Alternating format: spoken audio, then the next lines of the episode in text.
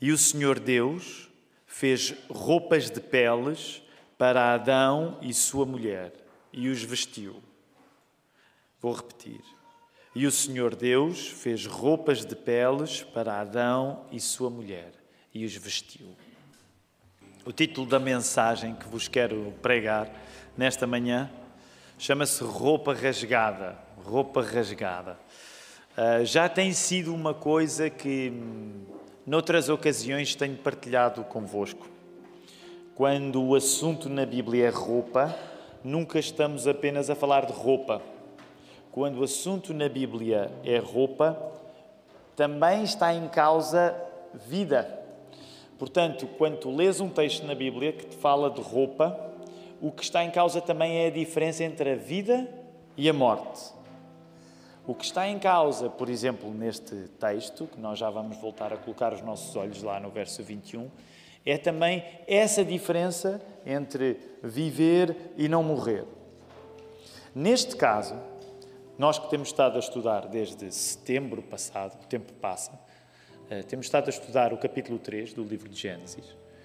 Uma das coisas que nós nos recordamos é que, ao chegar ao verso 21 e pensarmos na maneira como Adão e Eva se vestem, não é a primeira vez que isto entra no assunto, a roupa deles.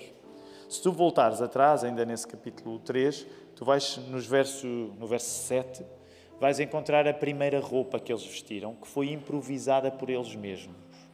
E eu já te vou falar um pouco acerca disso, mas com esta omnipresença, vamos dizer assim, esta omnipresença do aspecto da roupa no texto de hoje, uma das coisas que eu quero que tu penses é que Adão e Eva estavam a viver uma circunstância muito complicada, eles estavam a ser expulsos do jardim, estavam a ser expulsos do Éden, Uh, e a roupa que eles tinham vestido, já vamos ver isso em detalhe, não estava apropriada ao momento.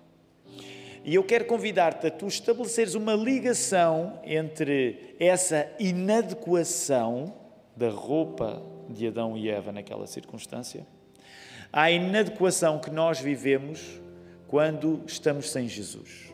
Então, o ponto fundamental da mensagem é fazer da inadequação do guarda-roupa de Adão e Eva ali uma ligação à nossa inadequação quando vivemos com Jesus. Ou melhor, quando vivemos sem Jesus. E é por isso que nós, nesta mesma hora, vamos voltar a invocar o nome de Jesus para que precisamente isto possa acontecer na vida de cada pessoa que está aqui reunida, na vida também das pessoas que seguem a transmissão através da internet. E é isso que vamos fazer agora, orando. Querido Deus, nós estamos contentes por estar nesta casa de oração. Senhor, nós estamos contentes porque acreditamos que foste tu que aqui nos juntaste, que aqui nos chamaste Acreditamos que é a tua voz, expressa também na tua palavra, lendo a nós na Bíblia, que nos atraiu esta casa de oração. E reconhecemos que isto que acontece connosco está a acontecer com muito mais gente neste mesmo momento em Portugal, fora de Portugal, em muitos lugares por todo o mundo. Há pessoas que se reúnem no dia de domingo para celebrar que, como nós cantamos, tu és forte e tu és bom.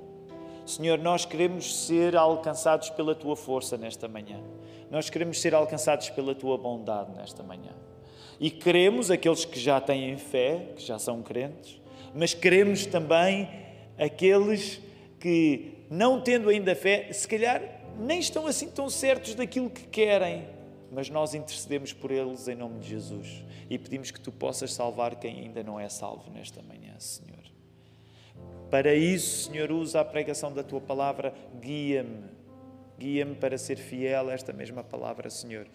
E que hoje, à medida que nos vamos envolvendo contigo, ouvindo aquilo que tu tens para nos dizer, ó Senhor, que a nossa fé possa estar a crescer e que nos possa estar a vestir para as circunstâncias que nós estamos a viver.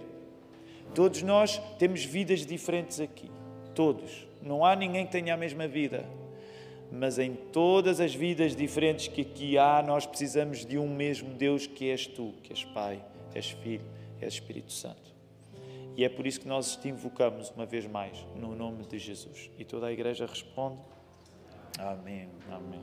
Amém. Muito bem, vamos lá voltar. Vamos lá voltar ao texto, Gênesis 3, eh, verso 21. Já só faltam o 22, o 23 e o 24. Estamos quase, queridos irmãos, estamos quase. Então voltem a colocar os vossos olhos no texto que temos à nossa frente. Uh, e quero partilhar convosco uma coisa que não deve surpreender ninguém. Quando se lê a Bíblia, uma das conclusões incontornáveis é que praticamente em qualquer verso da Bíblia há grandes discussões teológicas. Qualquer, em qualquer verso da Bíblia há grandes discussões teológicas e também não é muito diferente neste verso 21. Portanto, neste verso 21 também há alguma discussão. E, e para nós nos colocarmos nele, hum, quero que nós voltemos a, a ler os, os, os, o verso anterior. Portanto, vai lá ao verso 20 e volta a recordar o verso 20. Eu estava-vos a dizer que há muitas discussões teológicas acerca do verso 21, porque eu não sei se se recordam, aqui há uns tempos, uma das coisas que eu partilhei convosco, falando acerca desta questão da roupa, era quando vos dizia que a roupa nunca é apenas roupa, na Bíblia ela tem um significado muito mais vasto, mas uma das coisas que eu partilhei também convosco já no passado é que, por exemplo, é normal chegar a este verso 21 e compreender que quando Deus toma uma iniciativa de revestir Adão e Eva, olhem lá para o verso 21, o que é que foi preciso acontecer para que Deus revestisse Adão e Eva. Adão e Eva primeiro tinham sido vestidos como? Verso 7, não é? Lembra-se, olha, verso 7, o que é que diz? Eles tiveram os olhos abertos, é por isso que esta série de mensagens se chama Olhos Abertos, e ficaram a saber que estavam nus. Então o que é que eles fizeram? Entrelaçaram folhas de figueira e fizeram para si aventais. Então esta foi a primeira roupa que foi criada iniciativa do próprio Adão e da própria Eva. Quando tu chegas ao verso 21, vês que Deus não vai na conversa desta roupa. Então o que é que acontece? Vou-te fazer uma pergunta e não, não te acanhes de responder. Como é que Deus fez a nova roupa? A nova roupa é feita de quê? Força, está aí a dizer. É feita de peles. Então, se é feita de peles, de onde é que vêm estas peles? Dos animais. Então significa que pela primeira vez na história do universo, o que é que teve de acontecer? Animais tiveram de morrer para que Adão e Eva tivessem essa roupa. Então, o que é que os teólogos discutem? Uh, geralmente, estabelece-se uma ligação entre esses animais que tiveram de morrer para que Adão e Eva fossem vestidos e um animal futuro que teria de morrer também, que neste caso não é um animal qualquer, mas é o Cordeiro de Deus. Então, muitas vezes, quando tu lês este texto, é-te chamado a atenção que no momento de Adão e Eva saírem do paraíso já estava aí a ser prefigurado o sacrifício futuro a partir do primeiro sacrifício dos animais. Certo? Alguns de vocês já conhecem esta ideia porque nós próprios já partilhamos aqui. Mas a coisa interessante quando se estuda a Bíblia é que até aqui há discussões. Portanto, eu sei que isto é uma coisa à parte no sermão, mas eu quero dizer-te isto. Tu nunca podes fundamentar a tua fé numa ausência de discussão. Porquê? Porque quando tu lês a Bíblia e estudas a Bíblia em maior profundidade, tu vais ver que qualquer frase na Bíblia, quase qualquer frase dá discussão entre os teólogos. Então há uns teólogos que dizem, sim, sim, isto é sinal na morte destes animais sacrificados para que Deus agora vestisse Adão e Eva, isto já era um sinal já era um símbolo do sacrifício de Jesus. E há outros dizem, não, se calhar isso é forçar um pouco o texto. Então, uma das coisas que, sendo um à parte, eu te quero dizer é que tu não podes colocar a tua confiança em ausência de conflitos na compreensão da Bíblia, porque sempre que se juntam dois cristãos, há muitas opiniões. Às vezes até há mais do que duas opiniões. Portanto, isso significa que quando nós estamos a ler a Bíblia, apesar da discussão que pode haver neste verso 21 em relação a este, esta função expiatória, o que é que quer dizer isto, função expiatória? A palavra expiação vem da palavra sacrifício, vem da ideia de substituição a alguém que faz alguma coisa no lugar do outro. Então, nesta discussão da expiação, independentemente da opinião que tu tenhas, tu podes achar, não, isto já é um símbolo. Esta morte dos animais já é um símbolo de Jesus. Tu podes ter essa opinião ou podes não ter essa opinião. Uma coisa é certa. Uma coisa é certa. E é aqui que eu quero começar hoje. Sempre que tu ouves a Bíblia a falar de roupa, roupa nunca é apenas roupa. Roupa nunca é apenas roupa. Na Bíblia, roupa também é a diferença entre a vida e a morte. Estar vestido, estar vestido é o contrário da nudez. que, como tu vês no verso 7, representava o reconhecimento do mal em nós, o embaraço pelo pecado. Por oposição a essa vergonha, a essa nudez, ser vestido por Deus não é apenas tu teres arranjado um grande estilista. Na Bíblia, quando tu és vestido por Deus, tu não tens apenas um bom estilista. Tu tens a diferença entre estares vivo e estares morto. Tu tens a diferença entre a perdição e a salvação. Nesse sentido, roupa é sempre, na Bíblia, nesse sentido, é um símbolo de salvação. E tu encontras isso ao longo de toda a escritura bíblica. Um dos textos é 2 Coríntios 5, 2 a 3, tu não precisas de abrir, mas uma coisa que eu quero partilhar contigo nesta manhã, e por isso os teus ouvidos devem estar sobretudo atentos, é que a nossa convicção de que Jesus nos salva é também uma coisa que nos veste. A nossa convicção de que nós somos salvos em Jesus é, usando esta linguagem simbólica das Escrituras, uma coisa que nos deve vestir. A justiça de Jesus cobre-nos como uma roupa que realmente nos salva. Aliás, alguns de vocês eventualmente recordam-se. Aqui há um tempo, há uns meses, eh, há uns meses valentes, talvez esteja a fazer perto de um ano já, nós tivemos um estudo de uma parte, de uma parte de uma carta do Novo Testamento que focava precisamente isto, a ideia de vestir alguma coisa, e quando falávamos em vestir, estávamos a falar em agir em conformidade com aquilo que somos. Alguém recorda? Os pastores e os diáconos não podem responder, mas alguém recorda esse estudo que nós fizemos há cerca de um ano, num enxerto, era um enxerto, não era a carta toda, mas num enxerto nós falávamos na importância daquilo que vestíamos. Lembras que o título da, do, do, do, da série de mensagens até vestimos o que queremos. E lembram-se qual era o texto bíblico? Ah, força, força. Eu dou-vos a oportunidade de vocês pensarem, exercitarem o órgão espiritual que a memória é. Qual é que era? Vestimos o que queremos. Era um estudo na fase final da carta que Paulo escreveu aos Efésios. Não se esqueçam, que era a armadura. E uma das ideias força nesse estudo foi precisamente essa. Quando se fala de roupa na Bíblia, nunca é apenas roupa. É aquilo que se é também. E é a diferença entre estar vivo, nesse sentido, e estar morto. Agora repara, volta aí ao, ao verso 21.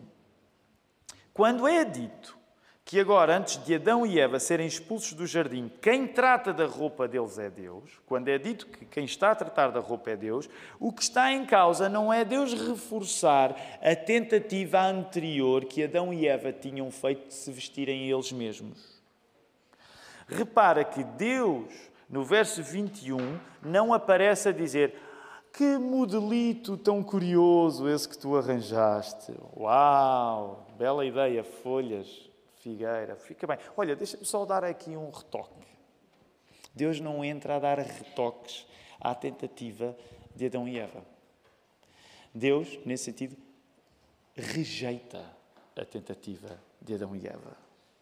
Deus não reforça, vamos aplicar isto às nossas vidas. Deus não reforça as nossas melhores tentativas. Deus rejeita as nossas melhores tentativas. E eu sei que esta ideia, colocada desta, desta maneira, é até um pouco radical, mas é isso que está em causa também no texto. Esta nova roupa que Deus está a dar-lhes, de pele de animais, é o que representa na prática para ti hoje, em maio de 2022, é o que representa que mesmo quando tu tentas, tu não és capaz sequer de resolver os problemas que tu próprio criaste. Esta nova roupa de pele é o que representa que nós não somos capazes de tratar os próprios erros que cometemos e que a melhor responsabilidade que nos é pedida é, admitindo essa incapacidade, deixarmos que seja Deus a render-nos, deixarmos que seja Deus a resolver o nosso problema.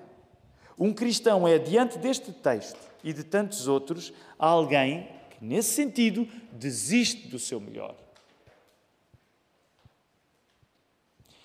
Claro que tu podes dizer, oh, Tiago, sim, eu acho que percebo essa ideia, mas ainda assim eu gosto de mais de estar com pessoas que tentam dar o seu melhor do que aquelas que nem isso tentam. Concordam? Tu, no geral, gostas de mais de estar com pessoas que tentam dar o seu melhor ou que nem isso tentam? de modo geral, nós vamos uh, preferir uma pessoa, até, e até usando uma expressão hoje muito batida e, na minha opinião, até um pouco irritante, uh, nós geralmente preferimos conviver com alguém que tenta a melhor versão de si do que alguém que nem isso tenta. Mas uma das coisas que eu te quero dizer é quando olhas para este texto, para os princípios que aqui estão em causa, de facto nós temos de reconhecer que Deus não está a reforçar o melhor que Adão e Eva tentaram. Deus está a rejeitar o melhor que Adão e Eva tentaram. E, e, e deixa-me aplicar-te isto pensando mesmo nesta questão de roupa, porque é de roupa que nós estamos um, a falar. Quando nós pensamos em roupa, eu não sei como é que foi hoje a, a tua escolha um, do que tens vestido. Nós já, eu já, já vou falar nisso daqui um pouco mais à frente. Mas é verdade que uma das coisas mais difíceis de lidar com uma frase destas, que Deus não reforça o nosso melhor, mas que Deus rejeita, é que, por exemplo, quando tu pensas na própria escolha da tua roupa, tu tomas isso quase como um sinal fundamental de autonomia. Por exemplo, para aqueles que são pais de crianças, e já noutras alturas tenho dado este mesmo exemplo, uma das coisas interessantes, e às vezes complicadas, é é aquela passagem em que os nossos filhos, ficando mais velhos, começam a ter opiniões acerca da roupa que nós escolhemos que eles vistam. E dependendo também da educação que cada pai dá aos seus filhos, e aqui podemos ter, eh, às vezes, eh, tradições diferentes, eh, mas uma parte do desenvolvimento das nossas crianças é nós darmos-lhes o espaço delas determinarem o seu próprio, a sua própria roupa. Eu não quero dar exemplos lá de casa porque os meus filhos hoje queixam-se muito que eu dê exemplos lá de casa. Mas, por exemplo, uma coisa interessante ao domingo, às vezes é, é, é eu e a Ruth hoje, que eles estão mais velhos, é a nossa reação ao que eles escolheram. Um, e às vezes é mais abençoada, outras vezes menos. Uh, o nosso processo de participar nisso também tem os seus momentos. Mas vocês sabem bem o que é, para aqueles que são pais de filhos mais velhos, Eventualmente já passaram até por circunstâncias em que o vosso filho está determinado a sair de casa vestido de uma certa maneira. E o vosso papel é alguma coisa parecida com isto. Tu não vais sair de casa dessa maneira. E o que eu te quero dizer é que há alguma coisa parecida a acontecer aqui no Gênesis 3, 21. Isto pode parecer absurdo, mas não é assim tão absurdo. O que Deus estava a dizer a Adão e Eva era: vocês não vão sair do jardim dessa maneira. Vocês assim não vão sair de casa. Neste caso, claro que há circunstâncias diferentes, há uma diferença entre sair de casa para a rua e sair do paraíso para fora do paraíso, mas este é um dos elementos que eu quero que tu tomes atenção e que está a acontecer no texto. Porque Deus estava a impedir Adão e Eva de exercerem a sua própria vontade na escolha do seu guarda-roupa. E isto tem muito significado para nós. Agora, pensa na circunstância específica que está a ser vivida, porque é uma circunstância muito exigente. Eles estão a ser expulsos do paraíso. Nós só estamos prontos para aquilo que é exigente como neste caso era Adão e Eva estarem vestidos para a ocasião da expulsão do paraíso, nós só estamos prontos para aquilo que é exigente quando as nossas melhores tentativas já foram não reforçadas por Deus, mas rejeitadas. E eu sei que isto pode parecer contraditório, mas tu só estás pronto para viver o que é mais difícil quando Deus já arrasou com o melhor que tu tens. Vou voltar a repetir esta ideia. Tu só estás pronto para viver o mais difícil quando Deus já rejeitou o melhor que tu tens. Não é só Deus rejeitar o pior que tu tens. Nós rejeitarmos o pior que temos, de certa maneira, isso é fácil, isso é elementar. O problema é que nós somos tão pecadores que Deus, para fazer alguma coisa na nossa vida, Ele precisa de rejeitar o pior em nós, mas Ele precisa de rejeitar o melhor também. Porque nós somos tão carentes de Deus que até o nosso melhor é insuficiente. Nós já estávamos todos arrumadinhos para sair de casa, com a roupa que nos pareceu melhor, e Deus diz: Onde é que tu julgas que vais dessa maneira? E mesmo quando nós julgamos, mas eu estou, eu vesti-me o melhor que consegui. Esquece, vou ter de ser eu a tratar da tua saída. Isso é uma coisa que eu quero que tu penses nesta manhã. Vai ter de ser Deus a tratar da tua saída. E fará toda a diferença, se for Deus a tratar da tua saída. Logo, tu estás preparado para as piores circunstâncias, aqui semelhantes à expulsão do jardim, é tu ires vestido por Deus. E como vestir na Bíblia nunca é apenas vestir, tu estás preparado para as piores circunstâncias da tua vida, é tu ires vestido por Deus, é tu ires coberto por Deus, é tu ires protegido por Deus. Sabem que uma das coisas interessantes quando nós entoamos alguns dos nossos louvores, da nossa adoração, os hinos que nós cantamos, eh, há um hino especialmente bonito que nós eh, até o entoamos aqui com alguma frequência, o Alvo Mais que a Neve. Com frequência escolhemos esse hino até nos dias de, da Ceia do Senhor. Eh, mas há uma linha incrível nesse hino. Há várias linhas incríveis nesse hino, ele é um dos que eu gosto mais. Mas uma das linhas muito significativas nesse hino é, é quando diz: Sim, nesse sangue lavado, mais alvo que a neve serei.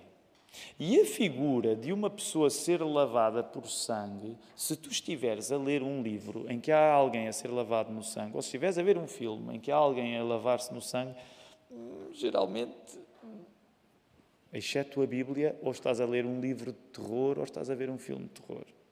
Eu não sei como é que é o vosso dia a dia, mas no geral eu não me ando a banhar em sangue. Não é? Às vezes temos vontade de nos banhar no sangue de algumas pessoas, mas Deus tem-nos impedido de chegarmos a esse ponto. Mas uma das coisas que eu quero que tu percebas, mesmo quando tu cantas esse hino, sim, nesse sangue lavados, é que o significado desse hino, dessa linha e de tanta linguagem bíblica de nós sermos lavados no sangue, é o significado de nós também estamos vestidos outra vez, nós temos uma nova pele, nós temos uma nova natureza. Também é isso que nos leva, enquanto batistas, a batizar fazer questão de batizar mergulhando a pessoa, porque também é a celebração dessa nova natureza e queremos que o símbolo afirme a nossa própria convicção. Por isso é que fazemos questão de molhar a pessoa toda e de celebrar a nova natureza, porque na Bíblia vestir é a diferença entre a vida e a morte. Até tu estares debaixo da roupa de Deus, até tu estás debaixo da proteção de Deus, qualquer céu se pode tornar um inferno. Quando estás debaixo da proteção de Deus, até o maior inferno não te consegue impedir de chegar ao céu. Eu sei, a frase já está aí ela fica aí agora durante um pouco, mas eu quero só ir um pouco mais fundo aqui, nesta ideia. Porque eu quero que tu compreendas que se esta circunstância era excepcionalmente difícil para Adão e Eva, eles estão literalmente a ser expulsos do paraíso a ser expulsos do céu. E nesse sentido, tu nunca viveste esta circunstância como Adão e Eva viveram. Mas vamos usar esta circunstância e aplicar à nossa vida. Uma das coisas que eu te quero dizer é: mesmo que tu estejas a viver uma circunstância em que o teu melhor é o que te veste, o paraíso aparente que essa circunstância te pode dar, pode rapidamente tornar-se um inferno. Vou voltar a repetir a ideia. Imagina que tu estás num período da tua vida que as coisas até te correm bem e, nesse sentido, aquilo que te corre bem é aquilo que te cobre, é a circunstância que te veste. Se tu estiveres a viver estas circunstâncias baseado na tua qualidade, baseado na tua capacidade de controlares, até o dia solarengo que estás a viver rapidamente se pode tornar um dia de trevas. E a prova é que muitos de nós podemos reconhecer na nossa experiência, Tiago, eu, eu sei mais ou menos do que é que tu estás a falar. Eu já vivi momentos na minha vida em que, quando tudo parecia que estava a correr bem, quando eu julgava que até estava a viver dos benefícios do meu esforço, quando parecia que eu estava numa ascensão e tinha todas as coisas controladas, de repente houve alguma coisa que transformou tudo drasticamente e de um momento para o outro eu vi-me completamente à deriva. O dia de sol tornou-se um dia de trevas. Por isso é que nós sabemos que o Evangelho derruba o orgulhoso, porque o orgulhoso veste-se a si mesmo. Ele sabe muito bem aquilo que quer vestir. Ele julga-se no controle das circunstâncias. Ele veste-se para a ocasião. Ele confia no facto de se vestir para a ocasião. E nesse sentido, o Evangelho manda dizer a qualquer pessoa: cuidado. Lembram-se do texto que o pastor Jonas Madureira pregou aqui, em relação louco. Já pensaram aquele louco tinha tudo resolvido, ele tinha tanta riqueza que o problema dele é como é que eu guardo tanta riqueza. Eu preciso mais espaço para guardar a minha riqueza. E aí deixa-me dizer uma coisa saborosíssima cheia de sabor na Bíblia, uma coisa saborosíssima é que quando tu estás alto, tem cuidado. Olha que é aí que acontece. Olha aí que a queda se dá. O orgulho é sempre, nesse sentido, o orgulho, o controlo, a pessoa vestir-se a si mesma, a pessoa julgar que tem tudo debaixo do controle, é sempre o pronúncio da queda. Agora deixa-me dizer-te a parte boa, porque ela também está ali. A parte boa é que se tu estiveres a confiar em Deus, se for Deus que te estiver a proteger, não é o facto de estares a viver um momento de trevas que te vai impedir de continuares em comunhão com o Senhor. E muitos de vocês sabem isso pela experiência, eventualmente muitos de vocês sabem isso hoje.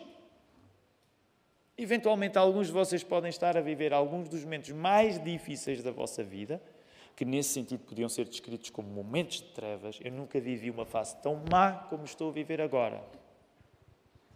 E ainda assim, porque estão a confiar em Jesus, vocês sabem que mesmo o dia estando fechado, mesmo o dia, o dia estando com trevas, Ele não pode separar-vos do amor que Deus tem por vocês. E nesse sentido, as coisas mais horríveis podem ser vividas com a convicção de que Deus está conosco. Deus está conosco. Não são as condições climatéricas que definem a presença de Deus. E isso é uma das coisas que eu espero que te alimente nesta manhã. Rapidamente, vamos aproximar-nos do fim.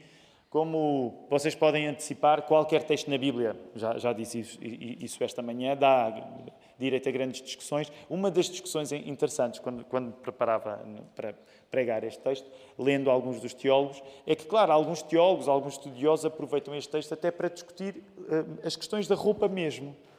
E eu quero abrir, voltar a abrir esta porta, nós já o fizemos no passado. Aliás, eu ainda hoje já li algumas perguntas acerca da mensagem e há aí já perguntas valentes. E, portanto, eu quero que tu te sintas à vontade para enviar perguntas acerca da maneira de vestir. Nós já falámos acerca disso no passado, mas voltamos a falar. Portanto, porque as pessoas, quando estão a ler a Bíblia, tiram conclusões acerca disto. Por exemplo, vou ler-vos a opinião do Matthew Henry.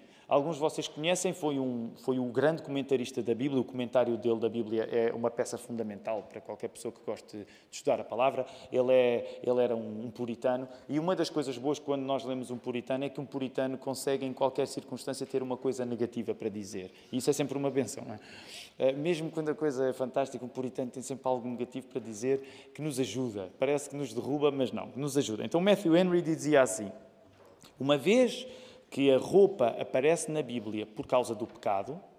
Porquê? Antes do pecado existir, como é que Adão e Eva viviam? Viviam nus. Não é? é assustador, mas era perfeito, não é? Só o pecado é que veio trazer confusão à nudez, porque eles viviam sem precisar de roupa. Ora, então o Matthew Henry diz assim: uma vez que o pecado aparece na Bíblia o, desculpa, uma vez que a roupa aparece na Bíblia por causa do pecado, e agora passo a citar, pouca razão temos para nos orgulharmos nas nossas roupas. Porque as nossas roupas são apenas emblemas da nossa pobreza e infâmia. Uma vez que a roupa aparece por causa do pecado, nenhum de nós devia orgulhar-se na roupa que tem. Porque elas são apenas emblemas da nossa vergonha e infâmia. Agora, provavelmente tu hoje, voltando ao exemplo que há pouco mencionei, agora quero explorá-lo um pouco mais, provavelmente tu hoje, quando te preparaste para vir à igreja, não te preparaste com, mesmo, com a mesma unção do Matthew Henry e não foste ao guarda-fatos pensando qual vai ser a medalha da minha infâmia hoje. E provavelmente isso não te norteou quando estavas a escolher a roupa. E o Calvino, e agora ando a citar Calvino quase todos os domingos, o Calvino afinava pelo mesmo diapasão do Matthew Henry. E ele dizia assim: o Calvino, o facto de serem roupas rudes, porque eram roupas das peles dos animais, deveria inspirar os cristãos a não usar de grande ornamentação na roupa. Agora, a Bíblia vai falar acerca de roupa várias vezes e eu não tenho hoje nenhum procedimento para te dar acerca de roupa. Provavelmente um dos textos que tu podes lembrar é até o texto de lá, o apóstolo Pedro fala nisso, por exemplo, mesmo recomenda alguma, alguma alguma humildade, sobretudo às senhoras, para elas não se ataviarem demais. Não sei se recordas desse texto. Agora, eu não te posso pregar aquilo que a Bíblia não prega explicitamente. Portanto, eu não te vou dar procedimentos em concreto acerca da roupa que tu podes vestir ou não podes vestir. Mas há um princípio que eu acho que, que, que nós vemos, de facto, a aparecerem ao longo de toda a Bíblia e que aqui emerge também. Que é, até quando tu caprichas na roupa, a tua aparência deve continuar a demonstrar que sem Deus tu não és nada. Okay? Até quando caprichas na roupa, a tua aparência deve mostrar que sem Deus tu não és nada. Agora, isto, depois nós na quinta-feira vamos explorar um pouco as aplicações disto, porque, por exemplo, alguém pode perguntar, eh, e tendo em conta, no primeiro turno, curiosamente, eh, acontece o que acontece agora neste segundo turno. Eu sou, por exemplo, a única pessoa de gravata aqui, não é? E por gosto, ainda por cima, porque eu uso mesmo por gosto, não é porque ninguém, ah, o Tiago devia pregar de gravata. Uh, mas, por exemplo, alguém pode dizer, pois é, olha, ora, aqui está uma boa razão bíblica para, para os pregadores não usarem gravata e não, não se ataviarem, que era para tu, cada vez que vais aí à frente pregares, lembrares que a roupa que levas é apenas um emblema da tua infâmia, Tiago. É? Uh, porque é que nós podemos, e dependendo das circunstâncias, ah, não é pecaminoso a pessoa vestir-se melhor. Nós até vivemos hoje no Ocidente, de um modo geral, nós, nós estamos a tornar-nos tão informais e eu também sei que há algumas pessoas, por exceção, porque há algumas pessoas que ao longo da semana têm de se vestir melhor, não é? E, portanto, quando chega ao domingo, querem até aliviar-se do, do, da farda de se vestirem melhor, melhor. E ninguém na igreja vai andar a fazer contas acerca da maneira como vocês se vestem. Curiosamente, comigo, que sou pastor, é um pouco contrário. Quando vocês me encontram durante a semana, o meu estilo é mais o estilo sem abrigo, é intencionalmente. Atenção, não julguem que eu me estou a vestir a sem-abrigo porque não pensei na roupa. Eu pensei muito para me vestir a sem-abrigo e pensei mais do que vocês pensam para se vestir bem, ok? Mas é assim, durante a semana eu ando assim, depois ao domingo eu gosto, de um modo geral, não é aquela, aquela expressão que os americanos usam, dress up. Por exemplo, eh, dependendo de nós, há uns que gostam de que ao domingo seja um dia que nos vestamos melhor. Agora, isso significa que em qualquer circunstância, quer que tu estejas numa, numa num evento mais formal ou num evento mais informal.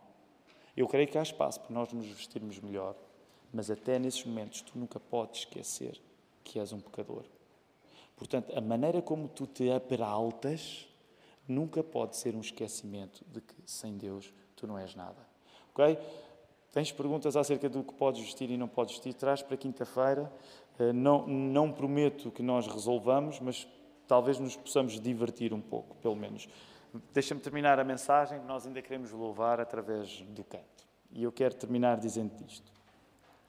O apelo que o Evangelho tem para ti é precisamente o de tu ser chamado a desistir dos teus melhores esforços. Tu ser chamado a desistir, nesta medida, da tua melhor roupa tu ser chamado a desistir das maiores ornamentações com que tu tentas disfarçar a tua vida. Nesta medida, naquilo que nós estamos a ler aqui no Gênesis 3, tu és chamado a deixares de te vestires a ti mesmo com as melhores tentativas que tu tentas. E, inevitavelmente, nós vivemos tentando melhorar, isso não é mau, já falámos sobre isso. É melhor tentar melhorar do que não tentar melhorar. Mas a verdade é que, paradoxalmente, só quando tu desistes do melhor de ti é que tu estás numa posição em que Deus não somente te reveste, mas permite-me dizer que antes ainda de Deus te revestir, Deus rasga a tua roupa. E eu não quero elaborar muito esta cena, mas é por isso que o sermão se chama roupa rasgada. É que Adão e Eva não ficaram com a roupa que improvisaram de folhas de figueira. Esse melhor que eles tinham tentado não foi o suficiente. Isto traz uma palavra de esperança que te deve animar, que é paradoxalmente, tu só vais saber que efetivamente Deus já começou a fazer alguma coisa de bom na tua vida quando o teu melhor começou a dar errado. Se o teu melhor ainda não começou a dar errado, Deus ainda não começou a fazer algo assim tão eficaz na tua vida. Se tu não estás a desistir das melhores tentativas que no passado foram o teu guarda-roupa, então Jesus ainda não começou a fazer uma coisa que, sendo dolorosa, é a diferença entre a vida e a morte, que é Ele rasgar. É Ele rasgar na tua vida. Não te envergonhes nessa medida se trazes roupa rasgada. Não estou a falar literalmente, apesar de hoje a moda voltou a permitir com que nós andemos de roupa rasgada. Não ficou nos anos 90, não é? Agora, até eu, os meus filhos no outro dia gozaram comigo quando eu, depois de resistir, vejam bem a, decadência que um homem chega. Eu comprei umas calças rasgadas no outro dia com 44 anos na Bershka. A pessoa tem de assumir a decadência. E claro, os meus filhos têm-se divertido à custa disso. E vocês já me viram às vezes à quinta-feira até as Agora, o que eu quero é que não penses nessa roupa rasgada. Se tu vais chegar à decadência que eu cheguei, bem-vindo, ok? Bem-vindo ao clube. Mas o que eu quero dizer é que, de facto, usando essa analogia, meu querido, minha querida, até tu teres a roupa rasgada, Deus ainda não começou a fazer nada significativo na tua vida. Portanto, não te envergonhes dos buracos que tu trazes nas tuas vestes, porque eles são apenas sinal que Deus já começou a remover as tuas melhores tentativas e dar-te o melhor dele. O teu melhor tu és chamado a desistir, mas o melhor de Deus tu não somente és chamado a não desistir, tu és chamado a vestir. E é por isso que nós queremos louvar uma vez mais o nosso Deus, porque Jesus é precisamente a segurança que na nossa roupa rasgada nós estamos a ser vestidos com vestes novas, que, como diz lá o Apocalipse, um dia vão brilhar alvas mais do que a neve, como nós costumamos entoar. Não é assim que nós vamos entoar agora, mas é outro, para o louvor da graça do nosso Deus. Vamos ficar de pé.